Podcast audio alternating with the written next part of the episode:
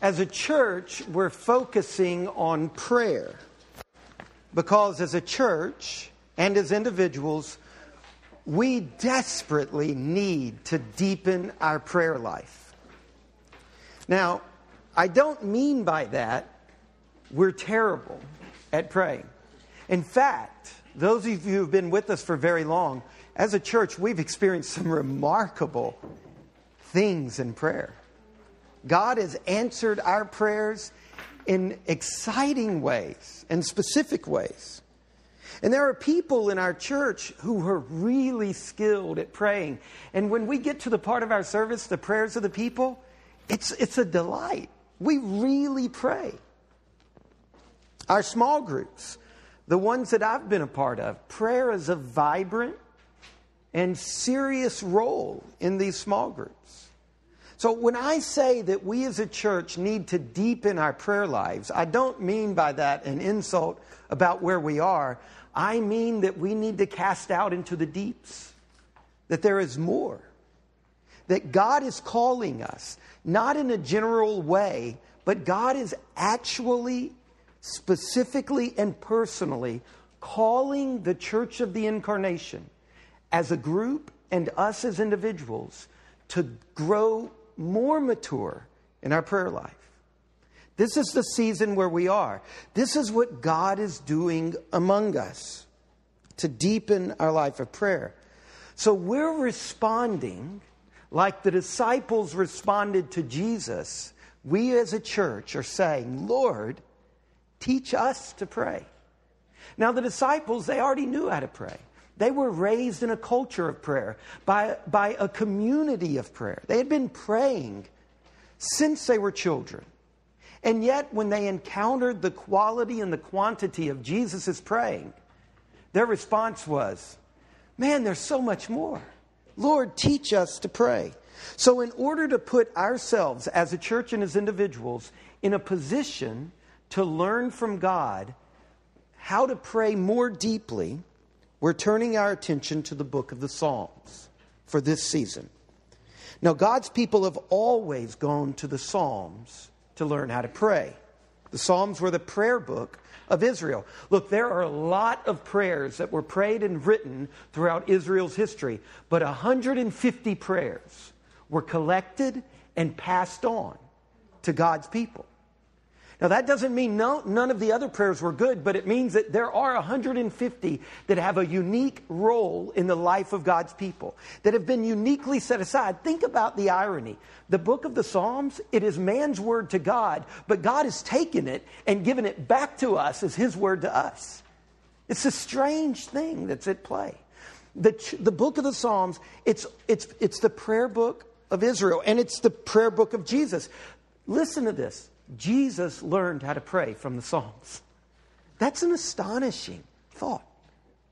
And not only is that, but it's been the prayer book of the church from the beginning.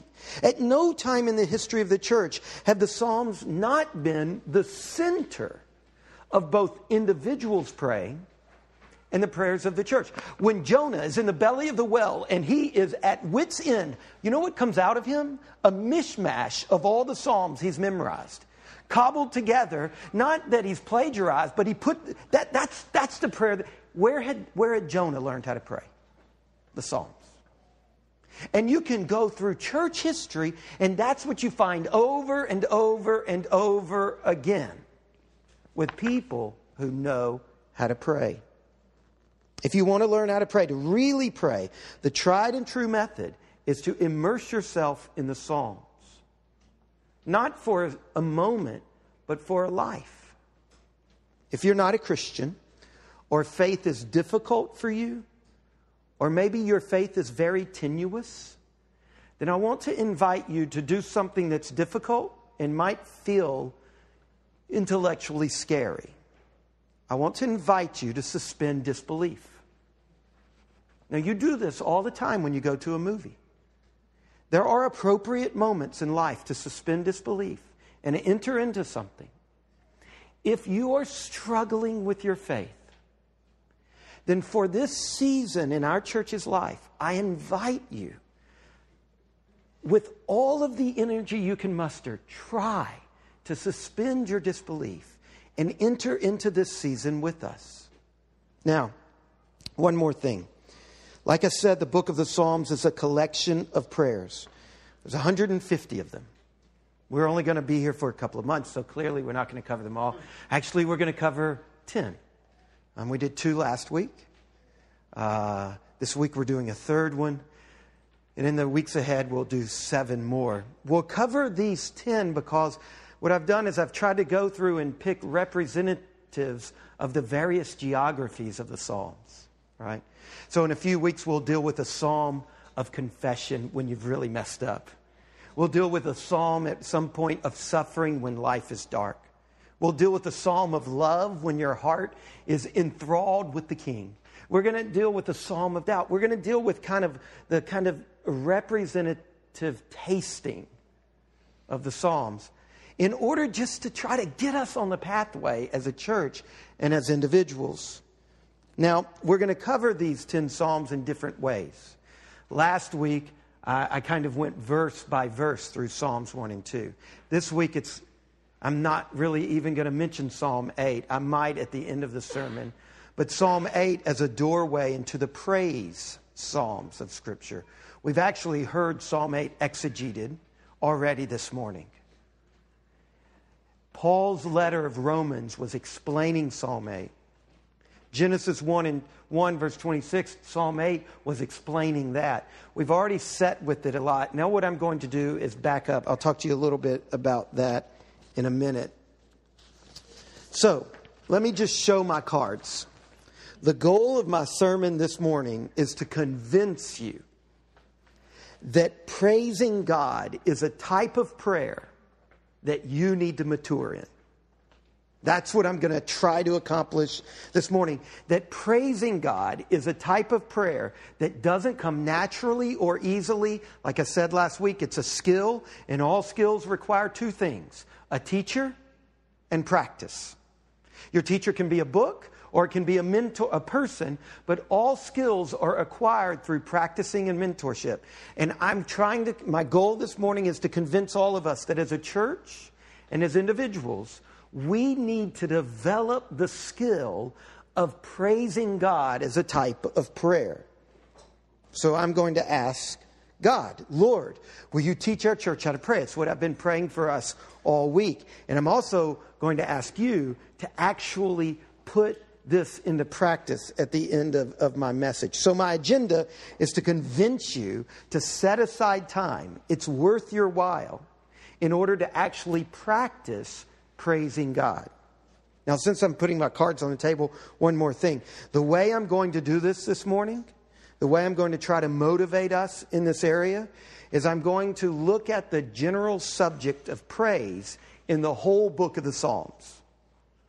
And what I'm going to do is I'm going to pick out four reasons we see in the book of the Psalms that we need to get good at praising God. So I'm basically this morning, I'm not going to go verse by verse through Psalm 8. I'm going to go through the whole Psalter and try to establish a theology of praise oriented toward reasons you need to develop this skill in your life. Okay, turn to the, the last Psalm. Psalm 150. If you have a Bible, look there. If you're near somebody that's got one, look on with them. If you don't have a Bible um, with you, I encourage you to bring one um, in the future. But okay, Psalm 50, the very last psalm. I want you to look at the very last phrase of the very last psalm in the book.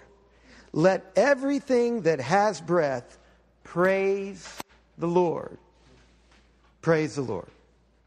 By the way, in Hebrew, that last praise the Lord, that's hallelujah. That's the Hebrew, it's two words, hallelujah and Yah. Yah is the word for God, hallelujah means praise. So it's kind of a compound word, a single word. The last word of the book is praise. Praise God. Now go to the very beginning of the Psalms. Here's a kind of a trick question the first page of the Psalms in your English Bible, what is the first word on this page? The Psalms. Amelie got it. It's the title, The Psalms. Now that's the English title. This part of the Bible, like a lot of the Bible, was originally written in Hebrew. And in Hebrew, the title is not Psalms, it's Tehillim, which, liter- which translated in English means the praises. What I'm showing you is that the first word of the book is praise, and the last word of the book is praise. This book, it's enveloped in this notion. It's the envelope around the book. I talked about this in Psalm 1 and 2 last week, right? Psalm 1 and 2, the envelope around it is blessed be. And I said last week, that's like a clamp holding two boards together. The thing that holds the Psalms together is praise, praising God. Now, that's a very odd thing. Because if you've spent much time in the Psalms, you know that's inaccurate. The majority of the Psalms are complaints. There are more complaints in the Psalms than praises. I mean, the book is called Praises, but then you get into it and it's a bunch of laments and sufferings and complaints. Cries and calls for help by helpless people who are hurting, being taken advantage of, suffering. One of the most significant psalm scholars of the 20th century is a German named Hermann Gunkel. He said that lament, complaint, is actually the backbone of the Psalter. It's the thing that holds it all together. So, how can it be that the title is the book of the praises? And the last word is praises. Is this false advertising? You know, kind of like a smile on the front of a book that really contains a lot of pain and doubt and trouble. Just a sneaky way of getting you to, you know, like a spoonful of sugar makes a medicine. You know, if I can trick you that this is sugar, then you'll enter into it and it's good for you anyway. You know, is it that kind of thing? Well, praises as a title is not statistically accurate, but it is accurate nonetheless. Let me show you why. Start with Psalm 1 and 2. We looked at this last week. Psalm 1 and Psalm 2 are about the type of person who can enter the, the world of the Psalms and actually understand and live them out. It's the blessed person. Psalm 1 The blessed person is the person whose life is continuously open to God's instruction. The fundamental orientation of your life is that you are devoted to God's instruction. Psalm 2 The blessed person is a person who is devoted to God's Son. These two devotions, devotion to God's instructions and devotion to God's Son, this is what characterizes the fundamental orientation of a person who can actually really understand and live the Psalms. This is the gateway into the Psalms. That's Psalm 1 and 2. And then when you get to Psalm 3, the first prayer in the Psalter, the first prayer, the first line is what? Oh Lord, how many are my foes? The first prayer of the book is a lament. In Psalm 4, answer me when I call, O God. In Psalm 5, give ear to my words, O Lord, consider my groaning. In Psalm 6, O Lord, don't rebuke me. In Psalm 7, O Lord my God, I'm taking refuge in you like a lion. They're tearing my soul apart. The first group of prayers is lament and complaint. And then suddenly you crest a ridge. And what do you see? You see Psalm 8 towering above you a psalm of praise out of nowhere, an eruption of praise. you know, if you're familiar with Greek mythology, this is like this is like Athena springing forth, fully formed, resplendently armed, out of the head of Zeus, just out of nowhere. This mountain of praise jumps up in the midst of lament. Psalm 8, verse 1 Oh Lord, our Lord, how majestic is your name in all the earth. You see, while the laments and the complaints are the most numerous prayers in the Psalter, praise frequently erupts uninvited inexcusable. I mean, there's no reason for it. Right in the middle of suffering, an eruption of praise. Look at Psalm 13, verse 1. How long, O Lord, will you forget me forever? This is a complaint, right? Have any, Mike, have you ever felt like praying that?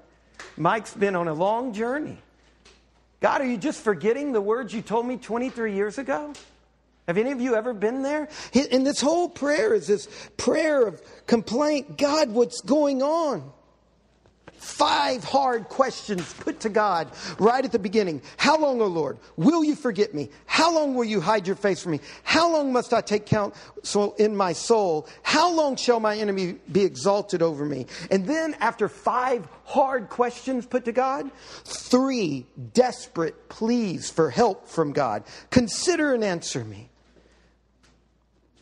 And it goes on from there. And then, when there is no sign that the, that the questions have been answered or the pleas have been responded to, out of nowhere, you get verse 5. But I have trusted in your steadfast love. My heart shall rejoice in your Savior salvation. I will sing to the Lord because he has dealt bountifully with me. Right smack in the middle of the desert of suffering, you have this eruption of praise. Like I said, this happens frequently. I don't have time. In psalm after psalm after psalm, praise erupts out of the most unlikely of situations. But there's more. That's one reason the book is called the Book of the Praises. There's, a, there's something else. As the book progresses, as you start in Psalm 1 and you pray your way through the book, when you get to the 90s, not the 1990s, but like Psalm 90, Psalm 91, when you get into the 90s, praise begins to predominate. Now, it takes a long time to get there. It takes a lot of suffering, a lot of confusion, but in the 90s, all of a sudden, more and more like a trickle at first, growing into a tsunami, all of a sudden you start getting these praises. Look at Psalm 145, just to give you an example of how this thing starts changing. Psalm 145 is an acrostic.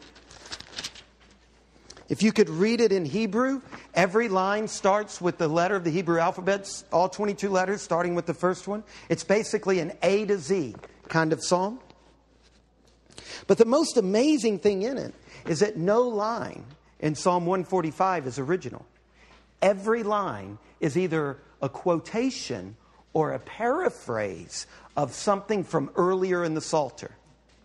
In other words, you suddenly get to Psalm 145, and there is an A to Z picking up, out and summing up of the praises of God that have gone thus far. You get a feeling in 145, all of a sudden we've turned a corner. Psalm 145, it's just incredible. Every line, every single sentence of Psalm 145 is a praise. It's A to Z of praise. But that as astonishing as it is, and it's beautiful, when you turn to Psalm 146 and 147 and 148 and 149 and 150. It's like the 1812 overture. When I was, one time I was playing in a symphony, we are playing it, and in the, in the room we were playing this, they had shotguns into barrels, you know, the, the, the loud cannon sound. It was, it was mind, that's Psalm 146 and 7 and 8 and 9. It's this cannonade. Last year for the 4th of July, we were in D.C. sitting along the Potomac watching the, start, the fireworks that all of our taxes paid for. And at the end, it was like a riotous cacophony of fireworks. That's the end of the Psalter praise after praise after praise of God. It's the fireworks finale of praises. That's why the book is called the Book of Praises. But there's more. Go to Psalm 1. Look in Psalm 1. Just above Psalm 1, below the title, what does your Bible likely uh, say? Huh? Book 1. The Psalms are divided into books. Now go to Psalm 42. What does it say just over Psalm 42? Book 2. And if you turn to Psalm 43, book 3. And Psalm 4, nine, that was 73. And then Psalm 90, book 4. And then Psalm 107, book 5. Now look, the Psalms are divided into five books. There's another grouping of five books in the Bible. It's the first five books of the Bible Genesis, Exodus, Leviticus, Numbers, Deuteronomy. The Jews call these the Torah, which means God's basic instructions. The Torah is called the law of God or the law of Moses. The Psalms are the instructions of David. So, for every book of God, there are five books of prayers in response to God's work in our life. Now, let me show you something remarkable. Look at the last psalm of section 1, Psalm 41, the last psalm of the first book of the Psalms. And look at the last phrase of the last psalm of book 1, Psalm 41 13. Blessed be the Lord, the God of Israel, from everlasting to everlasting. Amen and amen. End of book one. Then book two starts. And look at the last phrase of book two. It's Psalm 72, verse 18. Blessed be the Lord, the God of Israel, who alone does wondrous things. Blessed be his glorious name forever.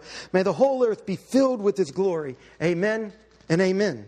Now look at the end of, of, the, of the third book, Psalm 89. Last phrase. Blessed be the Lord forever. Amen and amen. We could go to Psalm 106, the last of book 4. Psalm 106, verse 48. Blessed be the Lord, the God of Israel, from everlasting to everlasting. And let all the people say, Amen and Amen. Now look at the last book, the last phrase, the last psalm of book 5. It's Psalm 150. And this one, it's not just the last phrase, it's the whole psalm. This psalm concludes book five and concludes the whole book. Praise the Lord. Praise God in his sanctuary. Praise him in his mighty heavens. Praise him for his mighty needs. Now, look, what does all this mean? It means that while your life may not be most characterized by praise, you might be living a life like the people of Israel. The most frequent prayer they prayed was a prayer of complaint and lament. They were realist. And the people who edited this book suffered life like you do. But they still put the title on the book, the Book of Praises, because they knew that while statistically this is inaccurate, it is accurate nonetheless, because get this praise is the end. It is the finished product. What I mean by that is the book of the praises is the only accurate title because it gives the goal of all praying. The end of all praying, of all real praying, even prayer in the pit, is praise. Praise is the end of the journey of prayer. What's going on here is that the editors of this book gave this book the title Praises because they were making a point about prayer and about human life.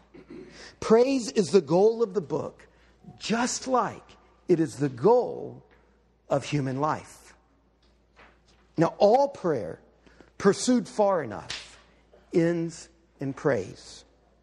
Any prayer, no matter how desperate its origin, no matter how angry and fearful the experiences you suffer and turn into prayer, all prayer ends in praise.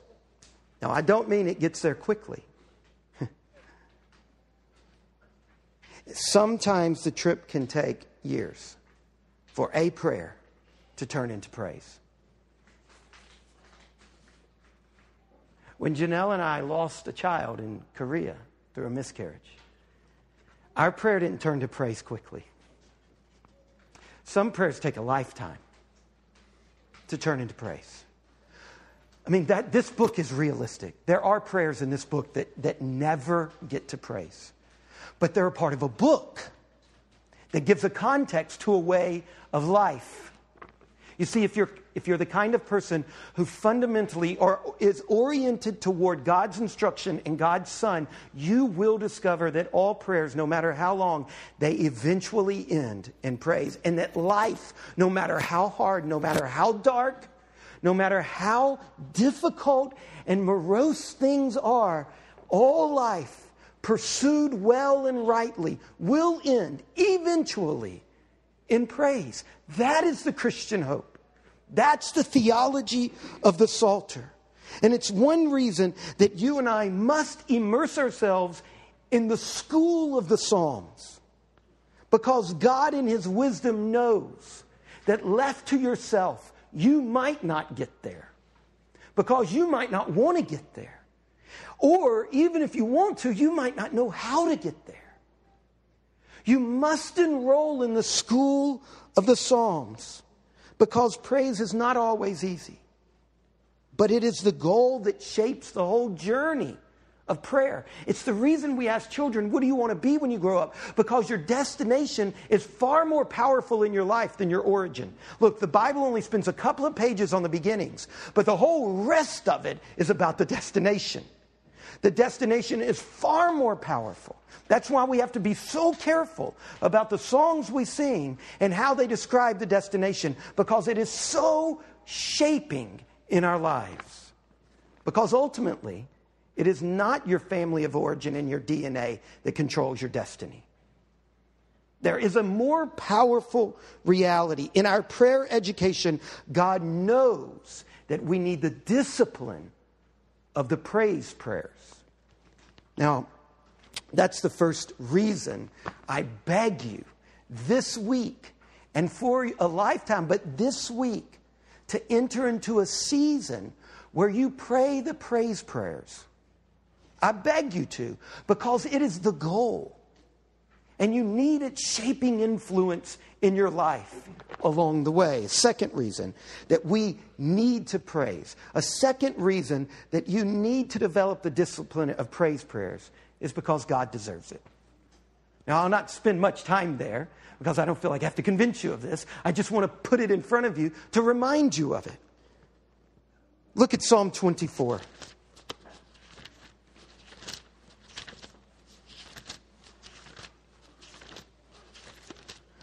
The earth is the Lord's and the fullness thereof. By the way, that fullness, that's a direct quote from Genesis 1 26 and 27. Fill the earth. Everything we've done to the earth belongs to God. The earth is the Lord and all the filling that humans have done. All of the development we've done. It all belongs to the Lord, the world and those who dwell in it, for he has founded it upon the seas and established it upon the rivers. Look at verse 8. Who is this King of glory? The Lord, strong and mighty, the Lord, mighty in battle. God deserves our praise because God made it all and he owns it all. Look at just a few to the right Psalm 29. Ascribe to the Lord, O heavenly beings. Ascribe to the Lord the glory and strength. Look, even the angels should praise God. God deserves it. Verse 2 Ascribe to the Lord the glory due his name. Worship the Lord in the splendor of holiness. God deserves. Uh, praising God is what people do who know the truth about power. Some people are so burned by lesser powers that they've lost the ability to praise God. But people who know the truth about power, they praise God because in the Lord they know true power, the power that creates and saves. That Psalm, look at Psalm 33, verse 1. Shout for joy to the Lord, O you righteous. Look, not O you who feel good, right? Not O you who everything in life is well, but if you're righteous, shout to the Lord. Why? Because praise befits the upright. Praise is fitting. It's what you were made to do. It's not that God has some ego issue begging your praise. It's that it's the best thing for you just like certain tools fit certain tasks. And, you know, what if somebody has a Lamborghini and they use it to pull a cart through a field? That's not fitting for an incredible f- feat of human engineering. We praise God because He deserves it. We need to deepen in our prayer life by growing in our skills with praise because God deserves it. Number three. First reason we need to praise God is because it's the goal that shapes the journey, and we need to keep it in our life. The second reason is God deserves it. The third reason is that praising God is something we actually need in our lives because of the way it affects us. And it's this, and hear me close praising God is the biblical way to confess God. Now, in our tradition, we, we, we're used to confessing our faith in the creed. In the Bible, faith is confessed in praises. Now, let me unpack for a few moment, minutes here what I mean by that. Look at Psalm 100.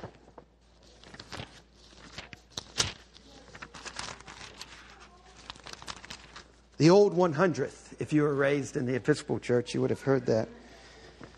Psalm 100, look at verse 1. Make a joyful noise to the Lord, all the earth.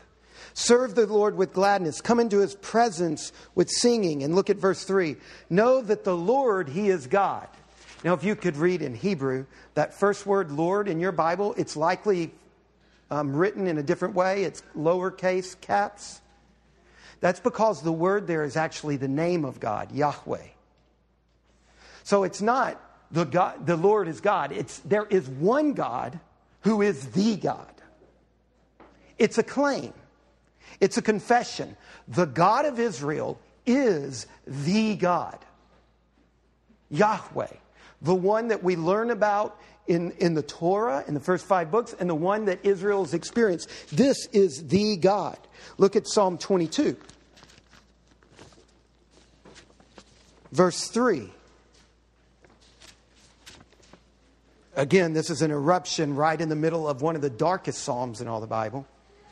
Right in the middle of this cry of desperation and lament. Verse 3 Yet you are holy enthroned on the praises of Israel.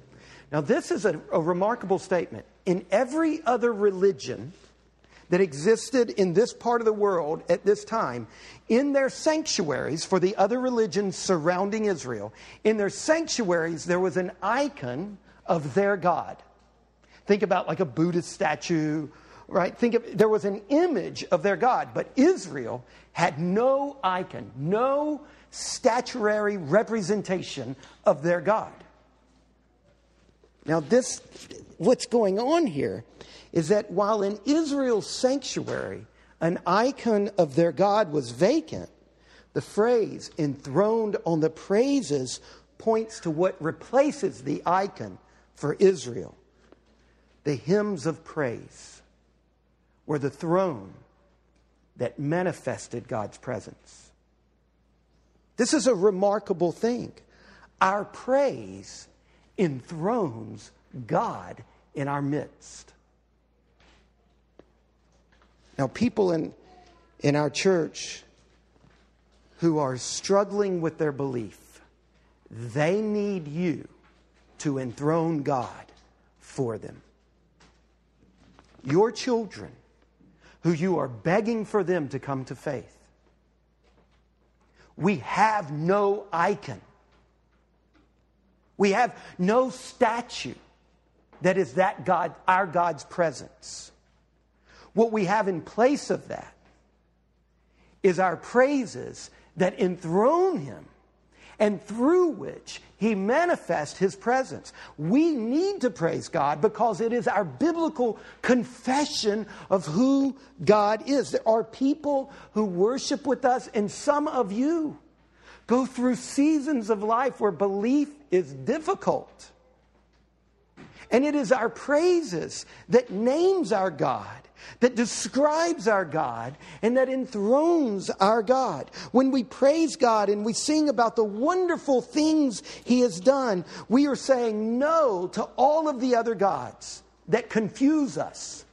When we, when we come into this room with all of the other gods attached to us, now we don't give them names like they used to. We don't call them Zeus and Athena. We call them sex and money and power, but they are gods nonetheless. We are just as polytheistic and we struggle just as much with idolatry and worshiping other gods. If you live in New York and you think you can get by without sacrificing to the God of money,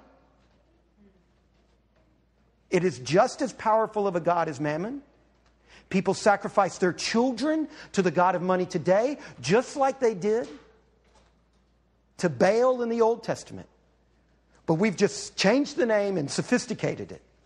When we come to worship and we praise one God, we are giving a no to all the other gods. We are identifying, we are confessing our faith. Praise is the way we confess our faith. It is so dangerous, dads, when you don't sing. Do you know that one of the primary statistics about children coming into faith is dads who sing in worship? In, in, in study after study, it's been shown. And it's not just some psychological ploy. God is enthroned on the praises of his people. It is not macho in our culture to sing, but this is a place where we have to stand against our culture. And we have to act like we're Brits at a soccer game, drunk and belted out. In England, the men sing. It's easy in that culture. In our culture, men tend to be shy about it. And it's a devious way Satan is gaining a victory. So we need to develop skillful prayers of praise because praise is the goal that shapes the journey, because God deserves to be praised. And we need to praise because we need to confess God in order to grow in our faith, in order to know who our God is, in order to help those among us who are struggling in the faith. And finally, the fourth reason we need to grow and deepen in our prayer life of praise is because the world needs us to.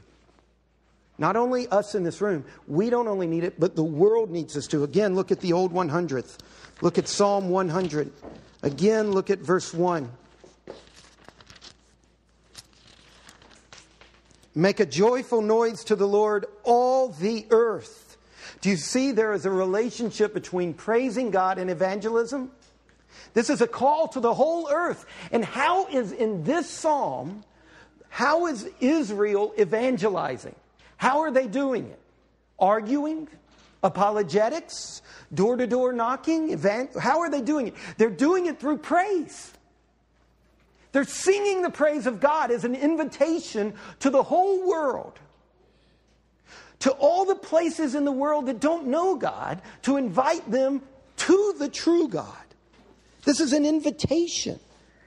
Praise is the form of evangelism we see here. And the church, as we praise God, we are evangelizing. I come from a tradition that thinks you're not evangelizing in its extreme form and in its Achilles heel, that thinks you're not evangelizing unless you're doing this kind of confrontational thing on the streets. But there while we need to be courageous to share the gospel with people, we also need not underestimate the importance of our praises because it is a profound biblical attempt at evangelism. Throughout the Psalms, God, the Father of Jesus Christ, this God is the cosmic and universal ruler. And get this the God that I said earlier, Yahweh, every time you read in the Psalms, it's Lord with lowercase caps. That God the, the crazy thing that's going on in the Psalms. And these books were, these prayers were written and collected during a time when Israel was a minority religion. In the midst of a sea of polytheism, these Psalms, they are saying that God did not become the God of the world by becoming the God of Israel. But instead, Yahweh became Israel's God because he is the God of the world. And and through his work in Israel, he is claiming the world. What we as a church have for the world, beyond all else, is our witness to who the true God is. That is the primary thing we can offer the world. Our witness of who the true God, among all the competing gods, who this God is. And as we get mature in our ability to praise this true God, two things will happen. Number one, we will learn that we can never demote our God to being just the God of Christianity. alongside all the other gods of all the other religions. Over and over, God, the God we worship, He owns the earth. He owns every God. They all serve Him. Psalm 100, verse 3, again, know that the Lord, Yahweh, He is the only true God. It is He who made us. The other gods did not make us. And we are His. We are His people and the sheep of His. Our witness about Jesus is not a tentative proposal. It is true. And it is not just for us, it is for the world. The second thing that will happen as we mature in our praise is that we will learn from these Psalms of praise that God's work in the world is bigger than the church. The earth is the Lord's, not just the church the fullness of the earth, not just the ministries of the church. See, as you deepen in praise, you begin to see that God's kingdom is bigger than God's church. Now, not to demote the church, but just to keep the church in her place. God is engaged with the world in, in ways other than by way of the church. This is why you don't take off your spiritual hat when you leave this room and go to your job. You're still in the kingdom work. God's work is in the, the fullness of the world is His. Praising Yahweh is something we do as an evangelistic action in the midst of a general religious culture that wants any God it wants. I mean, we live in a culture that imagines the God it wants must be the true God. Praising God is, is a way of evangelizing in the midst of other religions who claim that their God is God. It's a way of evangelizing in the midst of a secular culture that believes and insists there is no God. Keep him out of the marketplace of ideas. That's subjective. That doesn't belong in the academic environment. It doesn't belong in the political environment. It doesn't belong in the public space because it's opinion. It's not fact. Praising God is a way that we evangelize in the midst of a pluralistic culture that says all gods have their rightful place. Praising God is, is what we do in a multicultural situation that relativizes all gods to cultural phenomenon. Praising God is what we do in the midst of a neo pagan revival that is re- reviving the old pagan gods. Now, obviously, there are other reasons we need to praise God than these four I've brought up. There's more going on in the praise of the Psalms than these four reasons I've given. But I hope these four reasons compel you this week to grow in your praise by enrolling in the school of the Psalms. Now, let me just give you real quickly a few Psalms of praise. Psalm 8. Psalm 8 is actually easy. It's the only of all the Psalms It's all directly, directly addressed to God. You don't even have to change any of the language. You just memorize it and pray it to God. Now, just like last week, this week I encourage you to set aside a specific time and a specific place and have a specific focus. And I invite you this week that when you go to that time, look, if you failed miserably last week, just get yourself up, right?